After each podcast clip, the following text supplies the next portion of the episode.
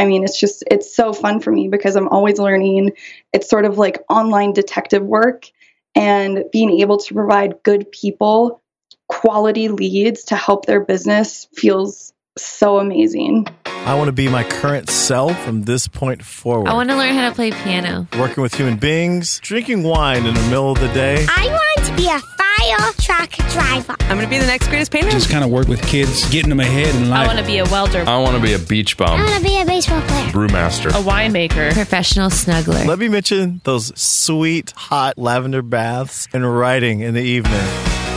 What's up, everybody? I'm Blake Fletcher, and this is the Half Hour Intern Podcast, where we explore the interesting paths people take in life. If you'd like to support episodes like this being made, please check out the show's Patreon page at patreon.com slash half hour intern. In today's episode, we speak with Britney Muller, who is a SEO expert.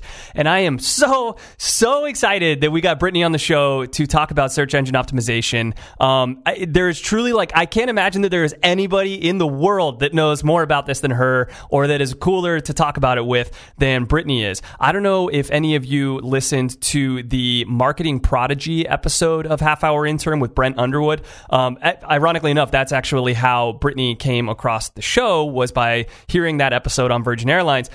But that episode was very interesting for me because when I was speaking uh, with Brent over email beforehand, I was just thinking this guy seems like a really nice guy, but it's gonna, you know, just an episode about marketing. Like, what what can he really have to say, sort of thing guys like it blew my mind during that interview. Like i like couldn't believe how deep the rabbit hole goes in terms of what people are doing with marketing.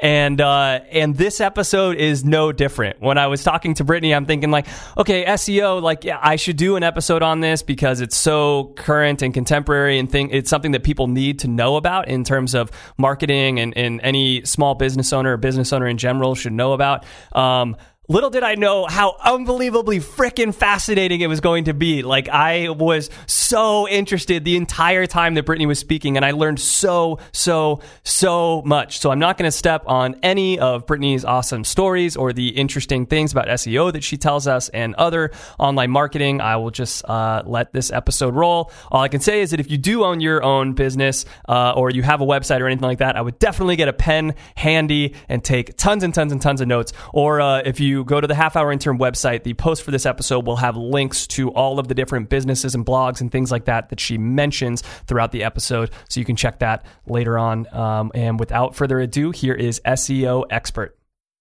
This is not going to be in the interview, but uh, just as an aside, how did you get into this, by the way? Because it's not really the type of thing that people try to get into. It's like the type of thing that people in the past however many years just ended up getting into because it's yeah. like it became an industry while people had just gotten out of college and it's like oh my god people need people like me you know like anything yeah. social media related or stuff like that it's like all of a sudden people are just have jobs like that you know totally it's so funny how i got into it so basically i went to the university of minnesota got a degree in public relations couldn't find a job after college and just decided to pack up my stuff and move to Breckenridge, Colorado to be a snowboard bum. Nice. So I was snowboarding every day and I got sick of waitressing. And so I started writing for a local realtor who sort of slowly started introducing me to the SEO world. And once I started figuring stuff out and figuring out that I can I can find how many people a month are searching ski in, ski out, peak nine, Breckenridge single family home, he started selling houses like crazy. And I knew I was onto something. Mm.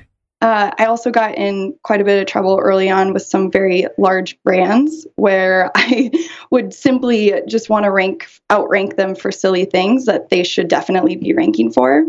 Uh, so that got some national attention and kind of linked me up with some of the heavy hitters in the SEO world pretty early on. No way. And so you were like self taught and just figured all this shit out and then you made oh, the news yeah. by like fucking around that you got yeah. hired for like big name companies. Yeah, I think I just got such a kick out of having this strange little online power of manipulating search and I really love snowboarding. So one of my, you know, one of the things that I did was I had planned seven months in advance to rank number one for Burton US Open, day of the event. And this was the first year that they had come to Vail. They're always on the East Coast. And so I had done all of this backlinking content. I had interviewed some friends of mine that were competing. So I had original stuff in there. And sure enough, day of the event, I ranked above Burton.com and I got a call from Burton's marketing team who understandably wasn't super happy with me and they were really curious as to what why I was doing this and you know, I quickly explained it was completely innocent. This is sort of for my own kicks and giggles. I was happy to take down the site. And then I actually went and was able to meet with some of the Burton marketing team during the event, which was really fun. Um, This so is just- incredible. I can't believe this. yeah, yeah. I'm going to have to totally leave this in the interview, by the way. I figured this was going to be some sort of just like, oh, yeah, it's no big deal. This is like the best story for how this happened.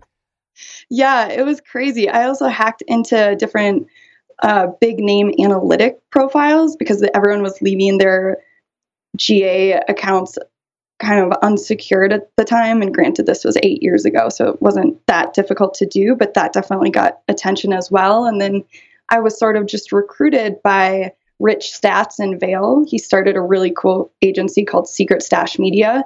And from there, him and I just sort of taught each other what we knew and had a blast doing this stuff. I mean, it's just, it's so fun for me because I'm always learning. It's sort of like online detective work and being able to provide good people quality leads to help their business feels so amazing. That's so crazy. I love all of this. I I'm like so I, I like can't wait for the rest of the interview now. Like what a what a great intro story for how this happened. This is so awesome. I totally thought it was just gonna be like, oh yeah, like I, you know, worked for so and so company and they just said that they needed some help and I watched some Yeah. YouTube videos and I figured it out and like that was that. I love that you hacked your way into these things. How did like it's uh I, I- like I, I love the story of the whole Burton thing because it's like uh it makes me think of like different movies, you know, where someone's like messing around with someone's internal stuff and then like the government is like after them or whatever it is. I, I, I feel like Burton was like after you. Like, how did they even get your contact info and stuff to get you? Yeah, so I was not shy about hiding who I was. It was my personal website that was ranking above them. So it was pretty easy for them to find my contact information and reach out to me that way.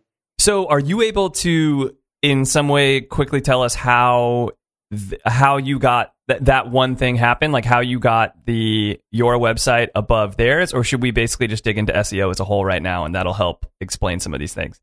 I'm happy to explain it, but I just think things have changed so much that it wouldn't really provide value to people who are trying to do that today, if Yeah. that makes sense.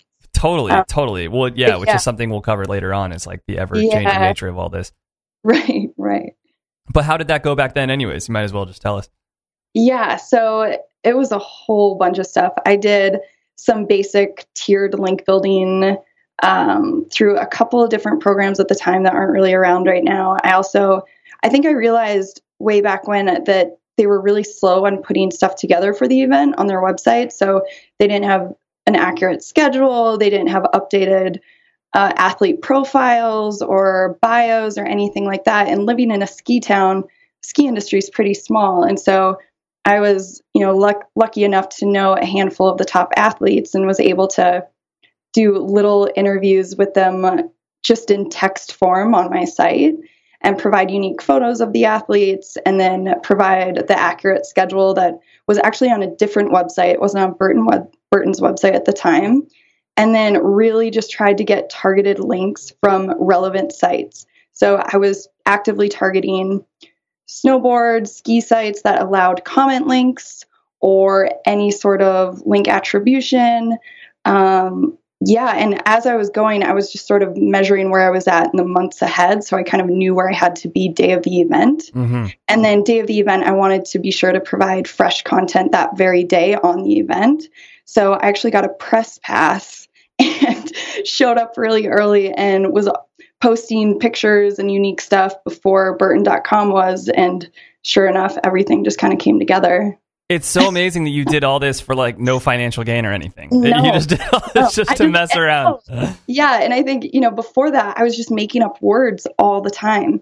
And I was just sort of playing this game with myself. How fast can you get this to rank? How quickly can you get this to rank? And so I just, I had a, so much fun with it. And to put it to actual use in an event like Burton US Open that I'm crazy about was just so fun for me. But Now, how long did that whole process take for that one?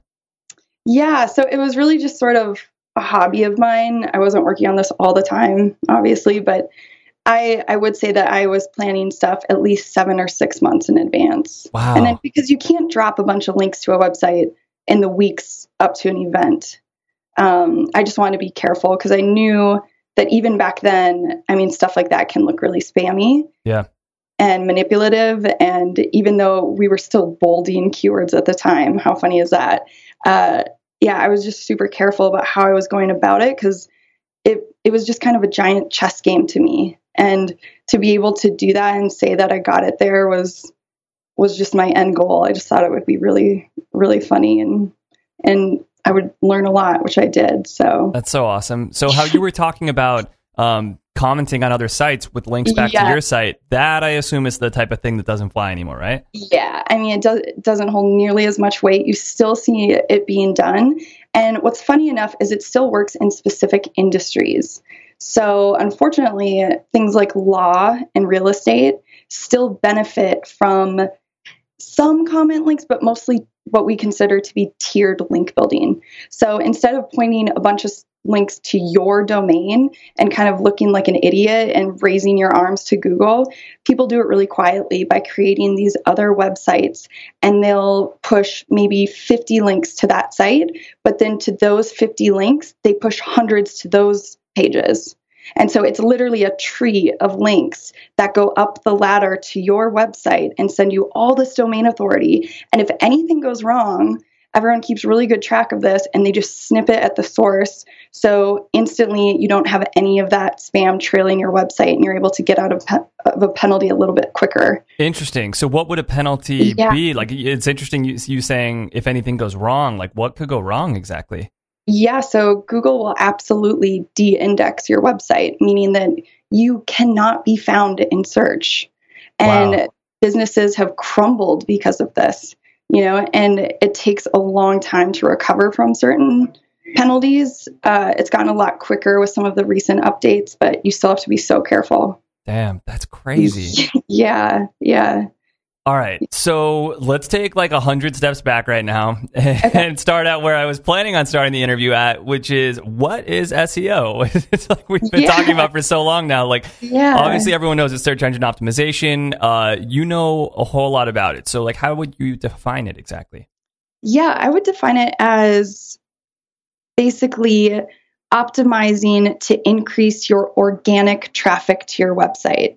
And at an even more professional level, your goal should be to increase your organic qualified traffic. So people that are ready to purchase for your specific website or ready to do the do the conversion that you would prefer. So for you, it would be listening to your podcast or downloading your podcast.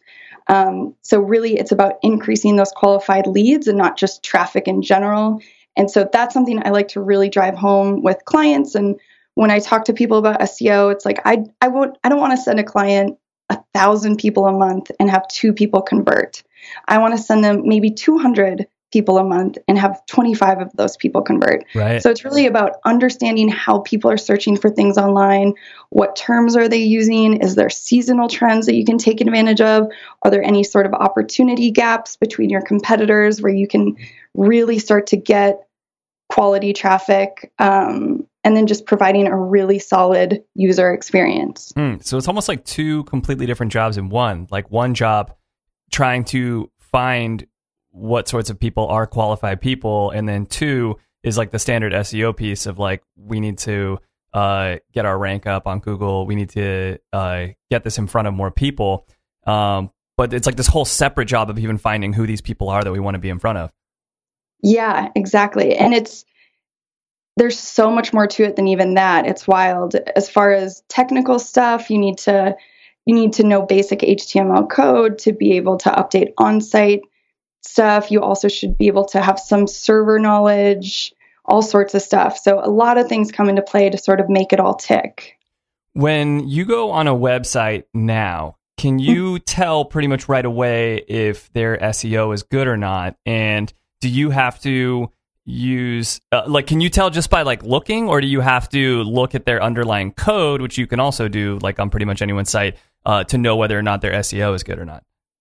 Yeah, so it's funny. The first thing I do, and I did this to your site, is I just go to Google and I put in site colon halfhourintern.com, no spaces, and it provides me the 239 index pages that Google has for your website. So it's a really good overview as to how many pages you have indexed, how your titles are written, if you've optimized for meta descriptions, what your URL structure looks like. So that's a really big, just plain overview. From there, I would go to your homepage, inspect the element, and sort of see what's going on under the hood. You can also use tools like builtwith.com, which provides all sorts of information behind your site as to what CMS you're using, what kind of analytics you have, if you're using any different plugins, the type of server that you're on, and that's a completely free tool. So that right there will give me a really good idea as to whether or not someone has had SEO work done. And then tools like Open Site Explorer on Moz will kind of open a whole new can of worms as far as what your backlink profile looks like. So a lot of people might have spammy SEO work done in the past, and you look at their backlink profile and it's not great and it could hurt them in the future sort of a thing so you want to be aware of all of these things What is a what is that? What is a backlink? Like you, you've used that term so many times. yeah yeah and i guess i should first clarify that so the way google indexes and ranks pages is based on over 200 ranking factors but we we've known for a long time that there are two major factors that come into play over any of the others and they've continued to stay this way and that's links. So links pointing to your website they act as sort of this third party credibility voucher for your popularity and your authority. Uh, it's a lot like real life. So if you went on a vacation with your wife to a tropical island that had no internet or anything and you ran into three different people all disconnected from one another, maybe in different locations, and you asked where the best coffee was on the island. And if they all said Joe's Coffee on the street, after you hear that for the maybe three out of four times, you would start to think, oh, okay, they probably, you know, Joe's Coffee must be pretty good. It's just like that digitally. And so Google decides, okay, they have a link from CNN, Huffington Post, maybe they have this link from years ago. And that all comes into play into what's called your domain authority. And your domain authority is a score from 1 to 100, 100 being the most authoritative site on the web. I think Wikipedia is 99 or something really high. So you want to have a really strong but natural backlink profile. So you wouldn't want to have a bunch of spammy links pointing to your site, or you wouldn't want to have 100 links pointing to your site with the anchor link text best podcast ever. like that would look really spammy. You know, it should be half hour intern and marketing podcasts and it should just have natural anchor link text. And the best way to get those backlinks is just by doing a really good job on your site with content, with podcasts, create things that people want to link to and those things should happen naturally. So if I have people coming on my show and uh, so like a- after this interview, for instance, so your interview is going to come out sometime in the next couple weeks. So let's say you post a link to your interview on your personal website, and Yes. that post says something like, "I was on the Half Hour Intern podcast, like fun times, whatever." Uh, is that helping me or, or hurting me? That's helping me, right? That's definitely helping you. What Yep. could be hurting me? Like, I I guess anyone that I've interviewed, could their link be hurting me just because they wrote the title the wrong way or something?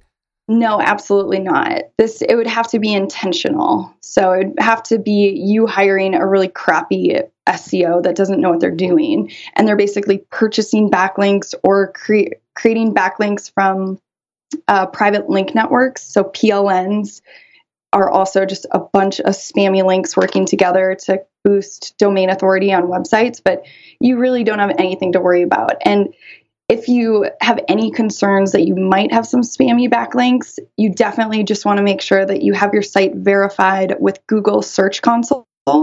So, with that verification, you should get any notices if Google starts to pick up on really spammy links or if they're you know sending you a penalty they they would try to let you know so that you could address that Okay, right, right. Yeah, I do have that Yeah. set up, I think.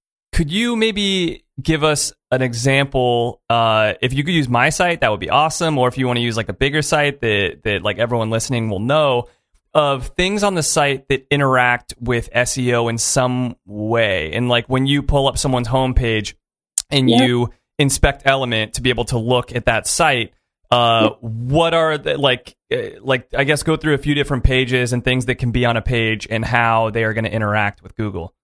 Yeah, definitely. That's a really good question. So, uh, I use the Moz bar not just because I work at Moz, but because it's a free Chrome plugin add-on to your browser. And so, if you activate that, you can see all sorts of things when you're on a website. You can see the domain authority, the page authority, how they've marked up their homepage, um, if they have schema markup, if they have Twitter card optimized, all sorts of stuff. But essentially, so what I did with your site was I did that site colon half hour intern, got kind of an idea of your folder structure, how things were optimized, and then I noticed you're you have an SSL certificate, which means you're on HTTPS, which is really good because we see that Google is up to 50% of first page search results are HTTPS. They want to send users to safe sites. Hmm. That's that's basically just a secure website. So you can't make payments through a non HTTPS domain, for example, or you shouldn't, right? Right. Um, so that that was really good. I noticed that right away. I noticed that your titles are kind of optimized. So sometimes it says half hour intern and sometimes it says half hour intern podcast. And I know that you providing this really awesome podcast and this platform for people to share their experiences, it w- might be helpful to include that you are a podcast a little bit more just to kind of solidify that. But honestly, Google's getting so much better at keyword relevance and at understanding what your site's about um, that I wouldn't worry all that much about optimizing those titles quite like that. Um, I noticed you have schema markup, which is great. You're on Squarespace, which isn't so great, which we What can talk is yeah? First of all, what is schema markup? And then yeah, I want to talk about the Squarespace thing in depth. Yeah, so schema.org is basically metadata markup, and you're essentially spoon feeding search engines what your web page, business, recipe, event is about. And so if you search anything recipe in Google, you'll see those recipe cards. And all of those pages very likely have schema.org recipe markup. Um, so it's just kind of a good, solid way to ensure that Google crawlers, so they've got these crawlers that will come to your site and crawl to try to understand what your content is about, to make sure that they understand and have what you're trying to do and what your business is about and the content you provide kind of tucked into their index so that your pages will be provided upon relevant searches. Okay. Yeah. And the biggest thing that I saw for you as far as SEO and just optimizing your site in general is your images are huge. So that's a really big issue with speed. And we know that everyone's super impatient with web pages to load, and Google takes into consideration.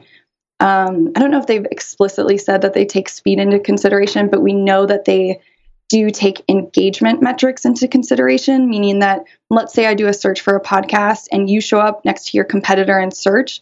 If I click on your website and I decide that's not what I'm looking for and I hit back and I click your competitor, that's considered a pogo stick. It's not a great engagement signal for you. Hmm. So you want to work really hard to provide a really sticky, valuable user experience for people that do come to your site so that Google sees that you are fulfilling these content pieces or answers for people that that different people are searching for.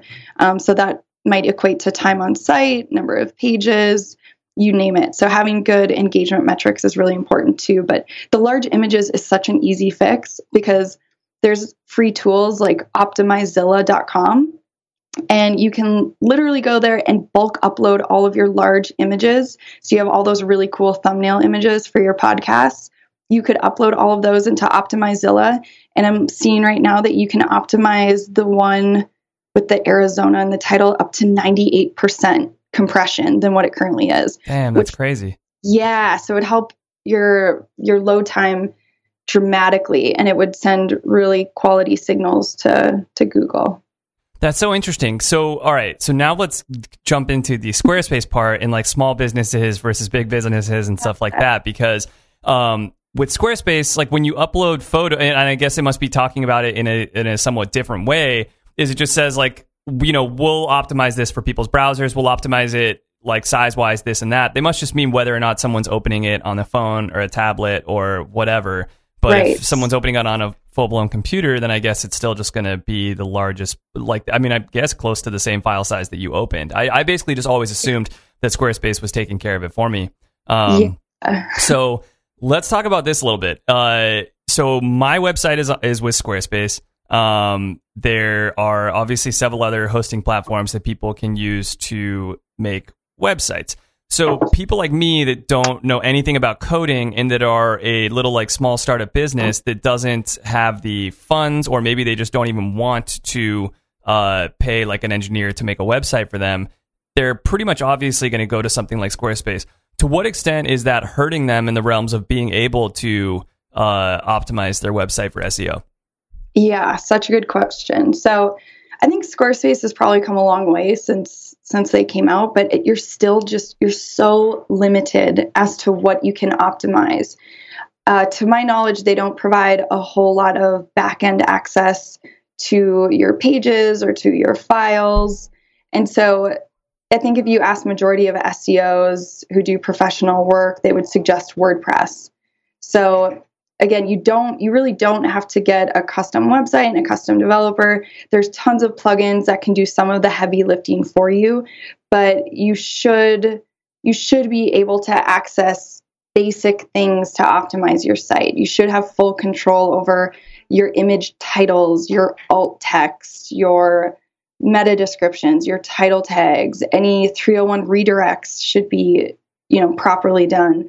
Um, and I just know that WordPress is sort of the go-to CMS for SEO and for lots of sites in general, uh, just because they provide so many different plugins to kind of keep an eye on all that. Interesting. So, Yeah. what are the, I guess, key things that, I mean, I know you just like went over them very quickly, but uh, if you could just go in a little bit more detail of some of the key things that somebody with a website on something like Squarespace uh, would not be able to do that somebody that had full control over their website would be able to do. Yeah, and I wish I had a Squarespace site in front of me because it has been, I haven't worked in Squarespace for a while. I remember checking it out maybe a year ago to see where they were at with things. So I can't say with complete certainty. However, I I travel and do conferences all the time and it is sort of this consensus that you just don't have as much control over the back end stuff. And so what's interesting though is that you've managed to get schema markup, OG protocol, which is Facebook markup, and Twitter card makeup markup. So essentially, it seems like they probably have gotten a lot better. Uh, but to the extent in which that can kind of go into even your robot or your meta robots tag, which you don't have. And I don't know if you could use a robots meta tag because I don't think that you have full access to your files in your website, if that makes sense. So a robots meta tag, for example, is up in the header of your website and it basically tells robots index this page, follow all the links, or no index, no follow, which means don't index this page and don't follow any of these links. So you sort of have a little bit more control over what you want to get indexed, how you want to get indexed, and how you're controlling those crawlers that come to your site to do all of the SEO crawling work. Hmm. Yeah. Man, th- this is all so deep and so so interesting. weird stuff. But um and I guess, you know, at the end of the day, all of this stuff aside, what it boils down to is are you getting qualified leads? You know, and you you can see that sort of stuff in your analytics. So it might not matter if you're on Squarespace over WordPress if you have it optimized enough into a point where you are attracting that qualified traffic that seems to be converting okay. So it really it really just depends on those conversions.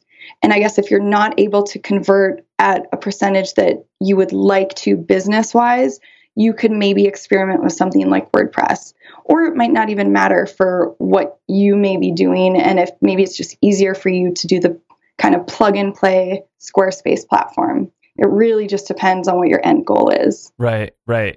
Yeah. Now, how would you analyze? Like, so something like a Squarespace has a ton of different analytics. Um, obviously, if you were not on Squarespace, you could, I'm sure, use a trillion different programs to analyze things on your website.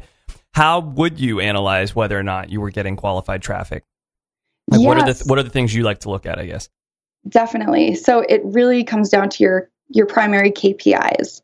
And so that can be a little bit harder to measure in something like Google Analytics. So I I would like to set up event and goal tracking in Google Analytics for clients. Uh, specifically, when I was working with a ton of medical companies in the past, we would set up really specific contact us goals within their website, and that is how we really measured the quality of traffic that they were getting from Google, that they were getting from SlideShare and YouTube. And you can really start to polish your digital marketing strategy by keeping a really close eye on the quality of traffic that you're acquiring from these different sources. If you're, I know podcasts are a lot harder to track. And what's what I've always kind of kept in my back pocket for stuff like this is Lucky Orange. So Lucky Orange is a really cool tool. I have no stock invested in them. I'm just a huge fan, but they essentially provide you live views on what people are doing on your site. And it gives you more information about how users are actually using your site than any sort of analytics can to some extent. So, a great example I like to use is I spent almost a year perfecting this medical website for elective surgeries.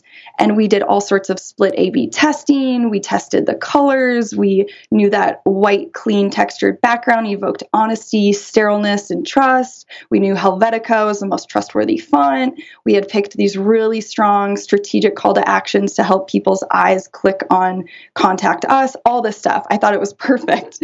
And so the night I launched it, I remember I had Lucky Orange activated. And when someone comes to your site, it kind of sounds like a doorknob.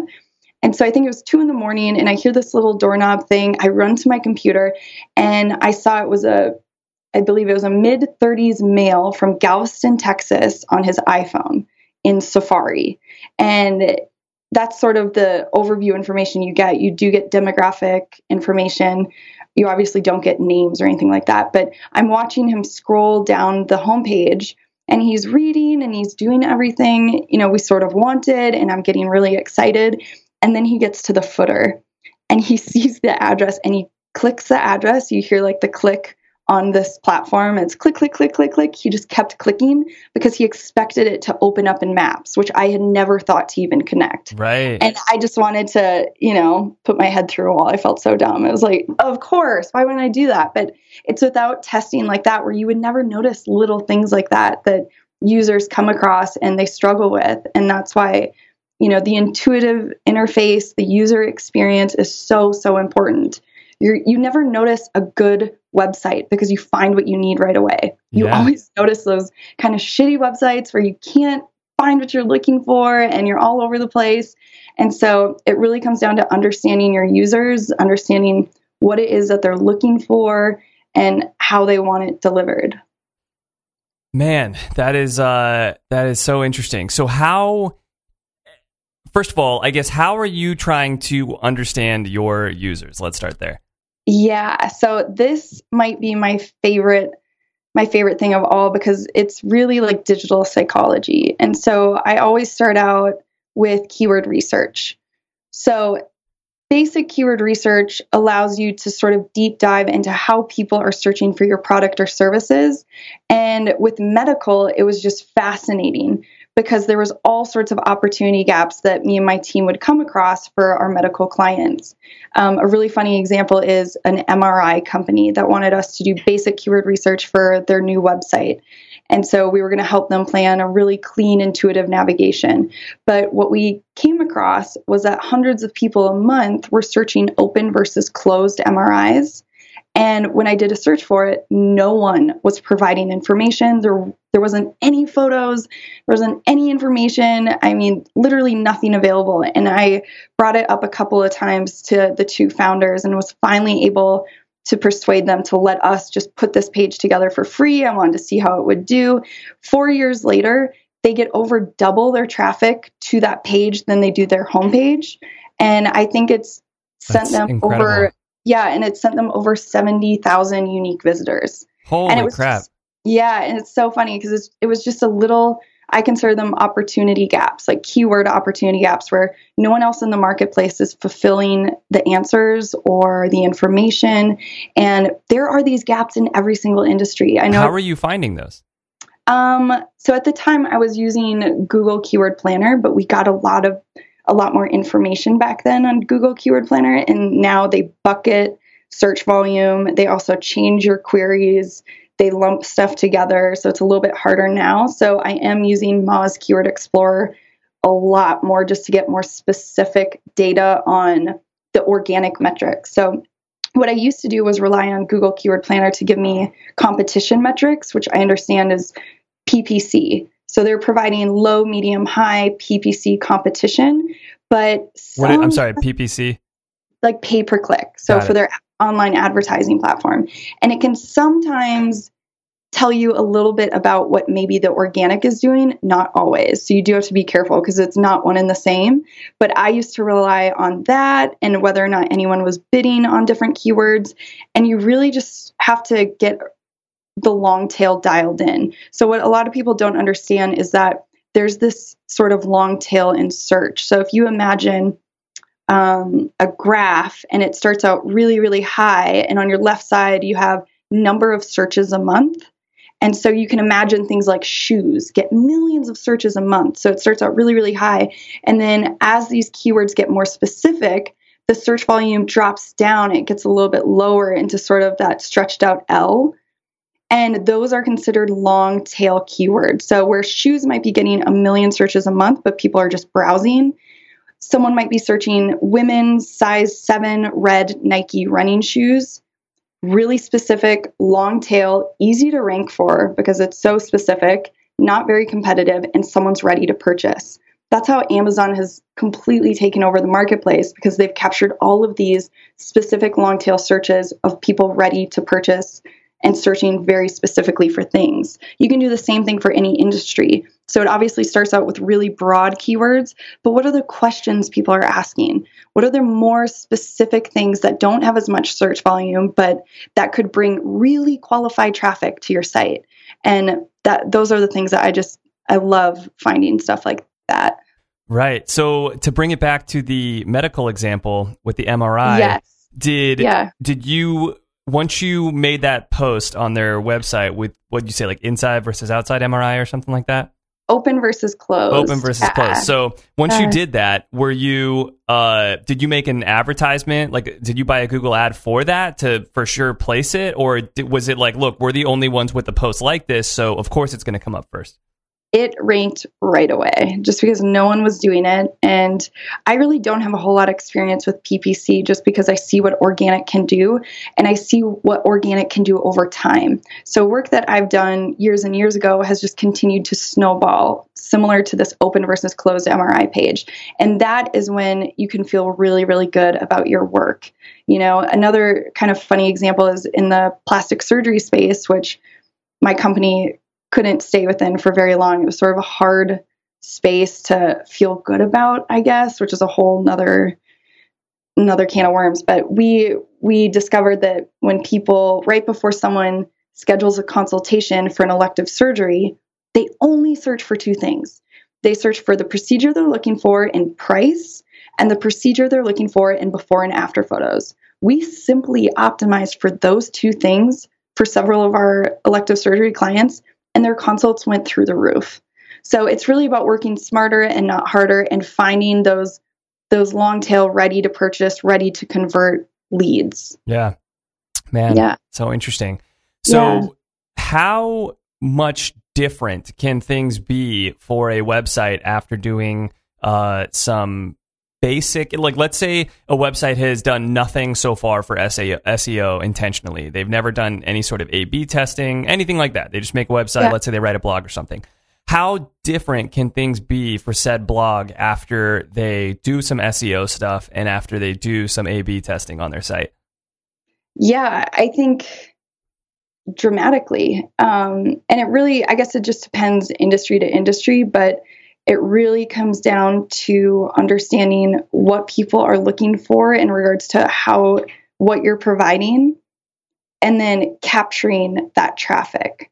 So there's all sorts of great articles out there on this stuff. Um, Glenn Aesop, I think, I can't, I don't know if I'm saying his last name right, ViperChill on Twitter has so many incredible posts about doing stuff like that that you wouldn't believe. So um, it really is just about optimizing things strategically, but at a more fundamental level, just providing the things that people are looking for and providing those answers. Because if you're not going to provide those answers or that information, Google or your competitors will. And that's sort of the scary next step is we see Google providing all of these answers right now. And so there's a huge rise in no click searches. So, for example, if any weather related search is up to 78% no click because Google just shows you that weather, Right. right? And they're continuing to do this with all sorts of featured snippets. So, it's really about trying to find opportunities to to provide to provide content in the best consumable way possible. Do you think that that's the single best way to get people to your what? Like you mentioned, links being the most important thing uh, in terms of how Google is going to rank you. Do you think, in terms of just getting people to your site, that that is the best thing you could spend your time doing? Is finding out what people are searching for, where their gaps, like you know, there, there's really there's a lot of people searching for this, but nobody is writing articles on this or anything. Um, and then you write an article about that thing. Is that like the quickest, easiest, best way to move the needle for your website? I think so. So, yeah, so the two biggest factors are links and on site content. So, you really do want to be providing the most valuable content. And even if you don't have a technical background and you don't feel comfortable doing any kind of keyword research, you know your business better than anyone. So, what are those frequently asked questions? How can you provide those on your site and help people get the information quicker? Um, and then from that, it's really about just providing way better content than your competitors. And something that I like to do to sort of ramp things up on maybe a really small business's site is take a look at their analytics and see what their top performing pages are. So maybe you have three really, really high performing pages on your site that everyone goes to when they get to your site. Why not take that content and refurbish it into a SlideShare on slideshare.com? And then that will link back to your site. And so now you're opening up a whole new acquisition funnel on SlideShare. You can then take that SlideShare, add music to it, and some audio of what, because you always want to have audio with different YouTube videos because they listen to that, but uh, then upload it to YouTube and see how well that does. You know, or you could even refurbish a whole different video for what you were, what the content piece was, and it can just go on. So I think refurbishing content on platforms like SlideShare, YouTube, Quora, even providing answers there and then getting links back to your site that way can be extremely, extremely powerful. Definitely, definitely. Yeah. So, are there types of businesses that SEO works much better for than others? Uh, whether that be the size of a company, like is there a particular size of company that SEO works best for? Uh, different uh, types of companies, like what they do, um, whether they have physical goods that they're selling or if they're a service. And then, are there types of businesses that SEO does? Uh, I guess the flip of what I can't remember how I started that question. If I said it, that it doesn't work for, but so ones that it does work for and ones that it doesn't work for. Like who does it work best for? Who does it work worst for? Yeah. So I think anyone that's able to generate leads, clients, purchases via online traffic can benefit from doing SEO and doing SEO well. There are still industries like, you know, steel where they still you have to go and evaluate different steel things or you know some of some of those sort of more archaic industries that haven't kind of come to to websites yet and don't get their purchases that way aren't going to benefit from it maybe they'll benefit from people finding them in maps or something, but likely industry individuals already know where they're located. So it really boils down to whether or not you're going to gain something from pulling people online for the things that you serve or provide. And then from there, it really is just doing SEO well. I wouldn't say there's a big difference between large or small businesses. It does get different industry to industry. So real estate still has really spammy sites. So in order to even be competitive, you still have to almost play a little bit dirty, which is unfortunate. Google has yet to clean up that space. Hmm. Same with law. You're able to still manipulate law SEO and law traffic. Um, there's a really cool post on that on the Moz blog a couple weeks ago. Um, but super interesting stuff to be aware of. It's a lot harder to game other industries like software, you know, or something that Google has really sort of tried really hard to clean up with all these recent algorithms, and they're just going to get better. So at the end of the day, Google makes their money from advertisers and they want more people on Google. And they want you to come back to Google by providing you the best user experience and providing you the answer you want that fulfills your question immediately. So they are going to figure out which sites provide that best content and serve them up over time. Whether or not you're optimized in five years or whether or not you're doing all these other things, they genuinely want to provide the best stuff for searchers. Yeah, for sure. So let's talk about that portion of your job uh, as Google. Like you mentioned, that Google is constantly cleaning these things up and stuff. So um, as you mentioned, the story that you told at the top of the show of uh, of what you did to get ranked for that Burton snowboard competition, saying that that would not be able to happen today. So Right. Google changes things pretty quickly. Uh, first of all, how quickly exactly? Like, how often is Google making major changes to uh, what allows things to rank and uh, like how much uh, weight something carries? And how do you keep up with all of these things? Yeah, so I primarily keep up with it um, by industry influencers, primarily on Twitter. So I follow a lot of sort of the leading search news people and uh, front facing Google representatives. And so I sort of keep an eye on stuff that way. But Google's making updates every single day. We just aren't aware of it because we don't see huge fluctuations in search results until maybe a bigger push comes through like Fred a couple weeks ago that focused on really thin content. So that will sort of set off our different tests and we'll know that something bigger is going on. But honestly, it's gotten to a point where now they've factored in RankBrain, which is machine learning program, part of their algorithm that is now just getting better and better over time to a point where we don't think that Google engineers are fully aware of what it's doing. So with that Whoa. said, yeah, with that said, you really you really just want to provide the best content. You want to satisfy users when they get to your website and do all of those key things so that you're you're the industry leader, you're the authoritative source. So quality on-site content that naturally gains links is the number one way to do that. Okay. And what do you think? I mean, you just kind of touched on it a bit, but what do you think the future of SEO is going to be? Yeah, that's such a good question. Something I'm so fascinated with just because we see the rise in SERP features. So, anytime you hear SERP features, it just stands for Search Engine Result Page. And now we're seeing things like featured snippets, which is considered a SERP feature, and it's that answer box. So, you might ask how tall someone is, and it just pops up that answer in the box. Yeah. Or like the other night, I was making some hummus and I was like, what's that hummus recipe again? And I just typed in hummus recipe and boom, it was Oh right my there. Gosh, isn't that crazy? Yeah. It's so wild. So those are continuing to rise. And what's fascinating is that that is the single answer for any given voice search. So you want to keep an eye on what featured snippets are in your space and evaluate how you can sort of gain that that top spot. Um, and there's a lot of ways to do it. And the, the best way to do it is to just evaluate what's currently ranking for that top box. And so look at the page, look at how they've marked it up, you know, what what are they saying? How can you provide it better? What image are they pulling for it? How can you provide a better image than that? All that stuff. So you want to really try to be competitive with those featured snippets, you also want to keep an eye on things like people also ask boxes. So those are sort of those cascading boxes and search Mm, results. Yeah. So yeah, it says this person also asked this, and you click on it, and down comes the answer and cites the link that it's pulling from. And what's crazy about those is that one PAA box can be found on over 21 different search results. So you cover major real estate in gaining those people also ask boxes.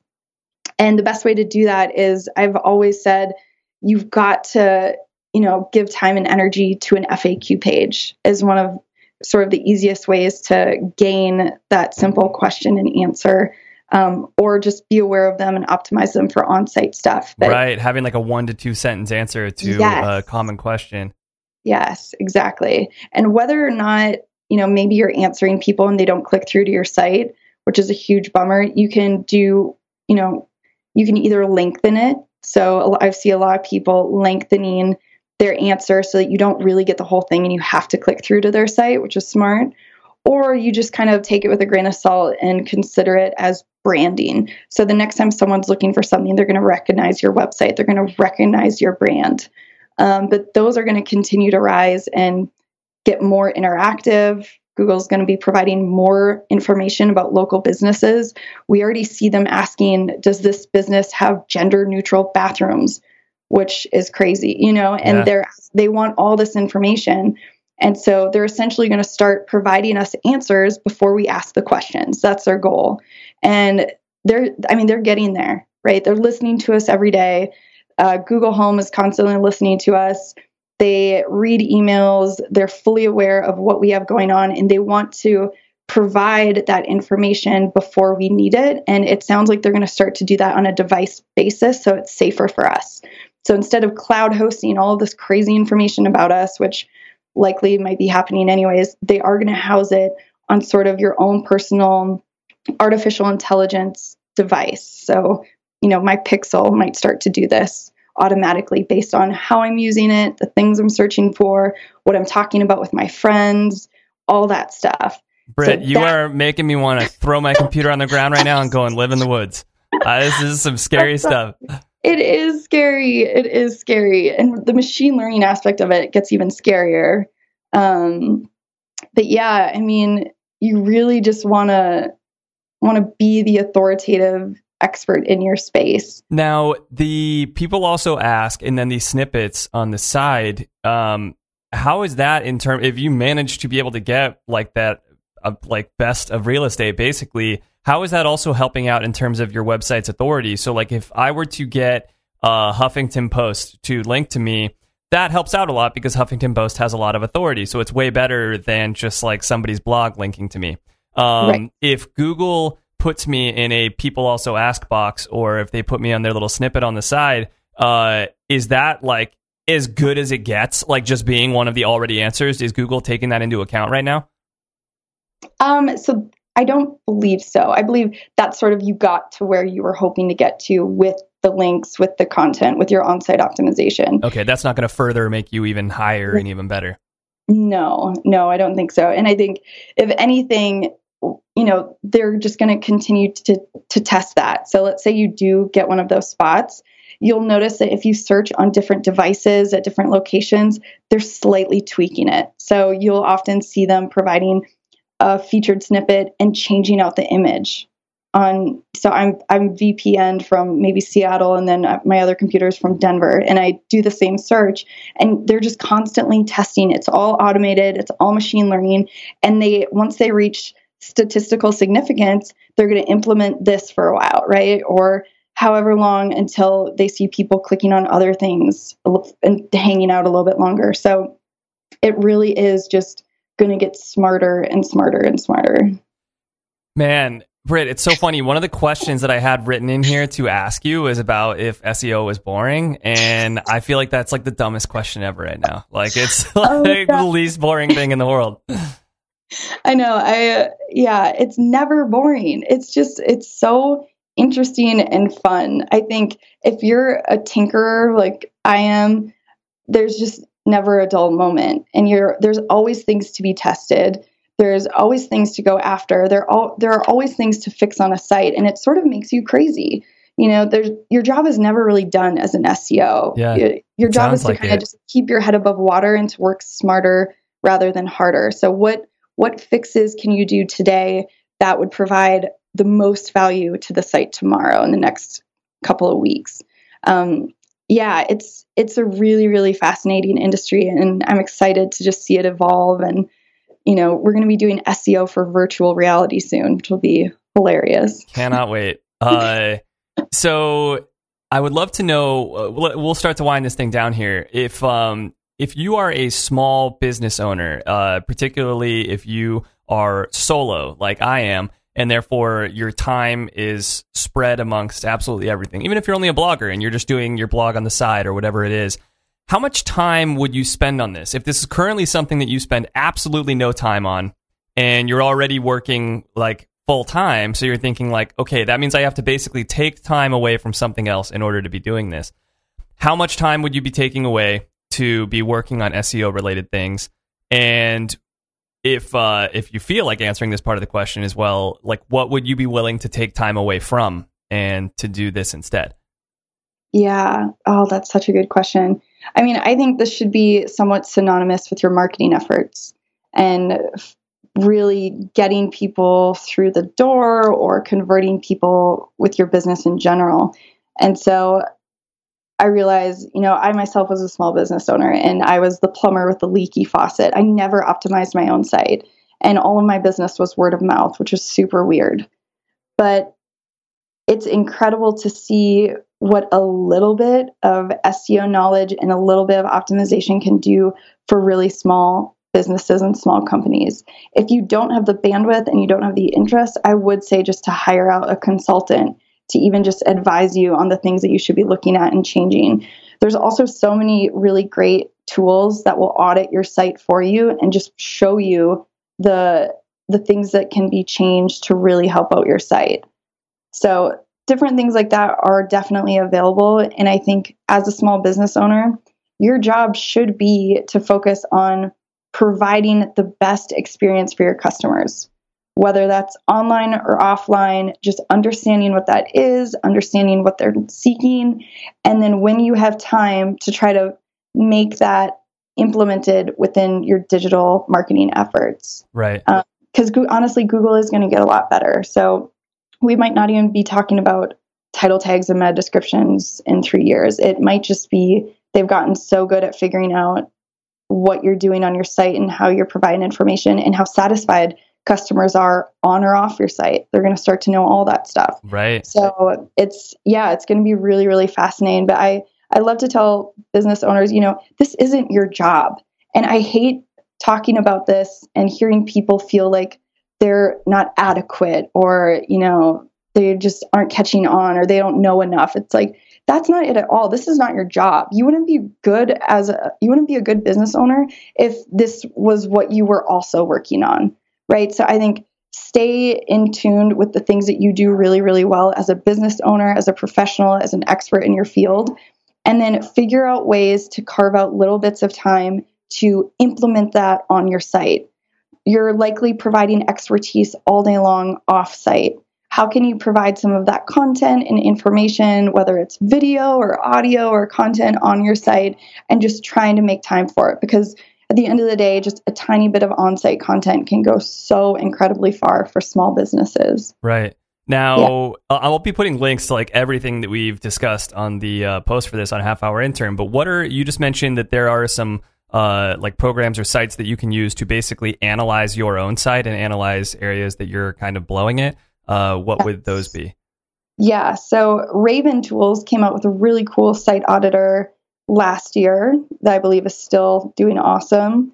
Uh, Moz.com offers site audits, and you can do a, three, a free 30 day trial with Moz.com and just basically evaluate your audit and see the things you need to change. If you're a little bit more technical and you can handle um, a little bit more archaic interface, you could do something like Screaming Frog, which is really great, and it just it basically crawls the entire website and gives you all these different reports, and you can view stuff that way. similarly, there's a website called DeepCrawl, which does this kind of uh, similar stuff to Screaming Frog, where it does try to crawl all your pages and provide those issues as well. I just think Raven Tools and Moz try to be a little bit more user friendly as far as what these things are and how you can do it. Um, but if you have a little bit of knowledge, you can go ahead and use tools like Screaming Frog and DeepCrawl. Okay. Um, and if we were to get somebody to help us out with this, um, rather than do it ourselves, how much would we be looking at spending um, to hire like a freelance person to help out with this? And, what- Yeah. for- and also, would you even recommend that? Because it sounds like there are it's such like a wide range of knowledge that people have in these things. And it's like if I were to hire someone, it's like I would want to hire someone like you. I wouldn't want to like to hire some guy that gives me all these like spammy ass links that ends Yeah. up like coming back to bite me in the ass one day. So Right, right. Yeah, you definitely have to be careful. Um, I know there's a couple good resources on the Moz blog for how to hire a freelance SEO, whether or not you should hire an SEO or an agency to help you out, the average rates for that, which are kind of all over the board depending on who you come across.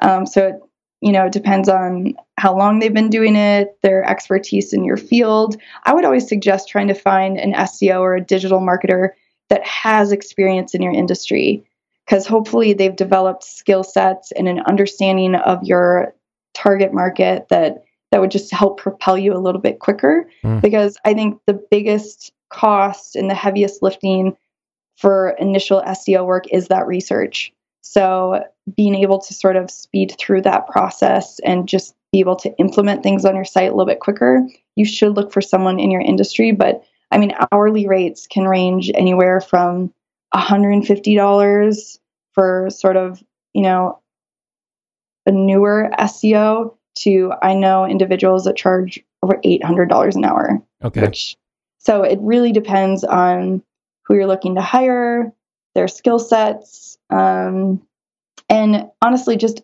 a tiny bit of knowledge on your part as a business owner will go a really long way as well. So i'm i'm in the process of actually updating the beginner's guide to seo on moz which is so funny because it's kind of what i cut my teeth on back in the day and it's pretty outdated but a lot of the key things still work. Uh, if you want to look at it now, but we are in the process of updating that. So guides like that are also really helpful to just get a basic understanding. So no one's A, pulling the wool over your eyes, or B, trying to talk you into a contract or a situation that isn't going to help you at all. So okay. that's the last thing you want to do. That was going to be my next question. Like any other, if we are going to do it ourselves, any tools that we can uh, go to ahead of time just to feel like we have a little bit of better of an understanding what we're getting ourselves into. You mentioned uh, like that ViperChill blog.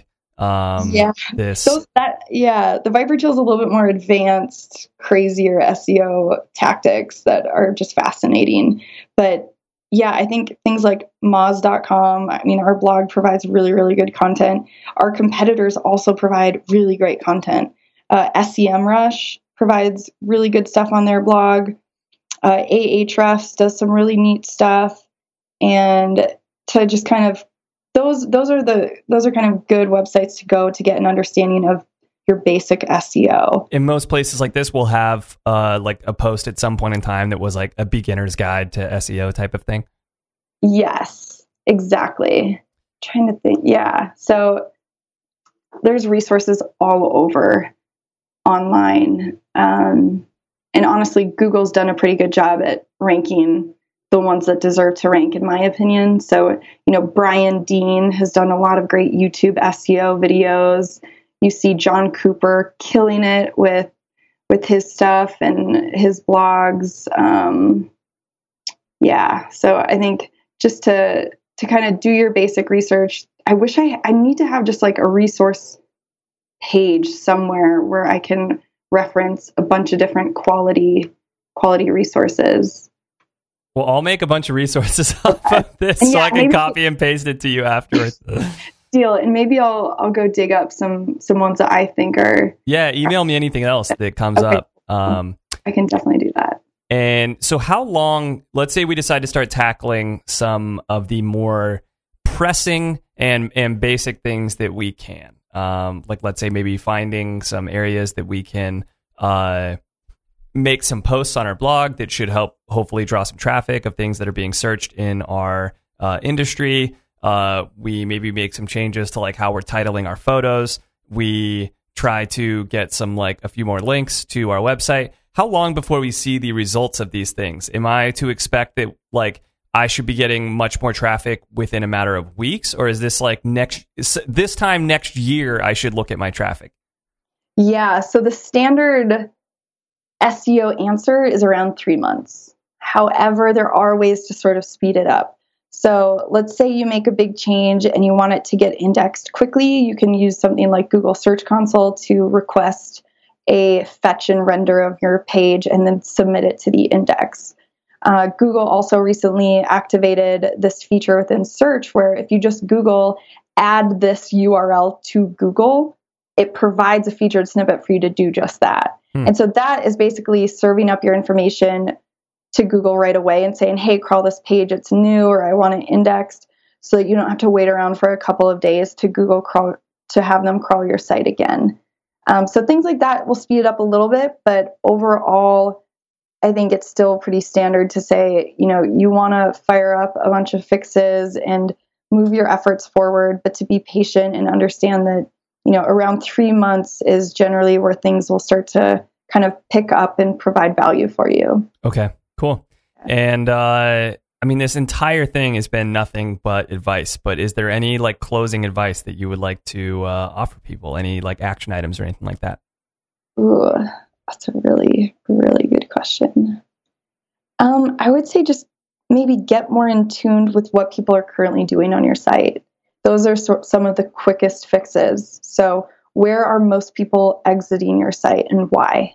You know, where do you see most people coming into your site and what's the bounce rate on that? Are people finding what they're looking for? Or do you think that they're going elsewhere? So, really just trying to, again, I know it all comes back to sort of that user experience, but it's so true. We want to work to just provide the best solid experience for your users so that not only do that does that keep them coming back, but it really starts to solidify you as sort of this expert authority in your field.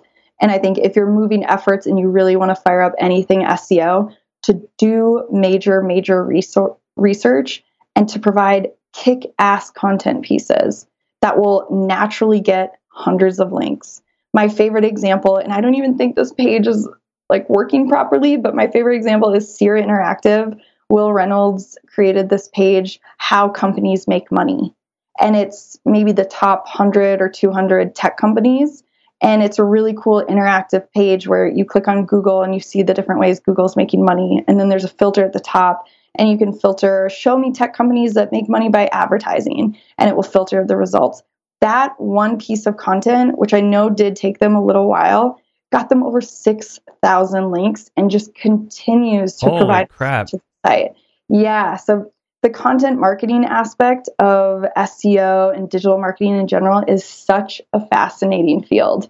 Uh, and that's that's why before we kind of started this interview, I was asking about Ryan Holiday and his, you know, his coworker that you had interviewed because Ryan Holiday has a great book on it's called Trust Me I'm Lying and it's this idea of sort of you know you influence the influencers to get things pushed through to the media and you can start to manipulate things and you can do the same thing really ethically and for your business via really high quality content so to take a step back and to think of you know how can you provide provide some piece of content that is so kick ass that everyone will want to link to it. They're going to want to share it. They're going to want to reference it and to just spend more of your time creating high quality pieces of content instead of you know high qu- quantity right instead of gaming the system yeah it's yeah. like it, Yeah. would be like tricking someone to falling in love with you or something it's like Yeah. then the entire rest of your life you're like waiting for them to just dump you you're like waiting for the rug to be pulled out from under you as opposed to just like actually getting someone to fall in love with you and feeling comfortable with your relationship yeah exactly Cool. Um, Britney, man, this has been so fascinating. You are like, I can't believe what a great person you were to talk uh, to about this. This has been so great. Um, and I'm going to start definitely working on a lot of this stuff. I will uh, let you know how it all goes on my end. And I'm sure a lot of people that listen to this will do a similar thing. So, where can people find you so we can email you about our progress on what we're doing? Yeah, definitely. You can email me at Britney at Moz.com and it's just B R I T N E Y. And you can also find me on Twitter, Britney Muller, B R I T N E Y M U L L E R. Um, those are kind of the two two best places to reach me. But yeah, I'd love to hear your progress and how things are going and I'd love to keep bugging you about little stuff on your site or ideas for you to get links for for this podcast because I think it's awesome and there's all sorts of things you could do to to get those. Britney, any help you want to provide, I am like all ears. That would be so awesome. Uh, this has been so great. Thank you so much, Britney. Of course, thank you so much, Blake. It was an honor to be on here. Hey everyone, it's Blake. I hope you all enjoyed the episode. If you did, I would appreciate it so much if you considered leaving a review for the show on iTunes. I swear it'll only take like two minutes. Um, just search for the show on iTunes, click on it, click on ratings and reviews. You can leave a quick review um, or just uh, keep listening to the show. I appreciate that as well. Or tell a friend about the show or something. And if you have any ideas for the show, if you have a particular job or hobby that you would like to hear interviewed on the show, if you yourself think that you do something interview worthy and you would like to tell the world about what this job or hobby is that you have, head on over to halfhourintern.com. There's a link right there at the top that says submit your ideas, and you could submit your ideas for the show, be them uh, somebody else that you would like me to interview, a particular field that you would like to hear about, or even if it is you yourself that would like to come on the show. Thanks so much for listening, you guys.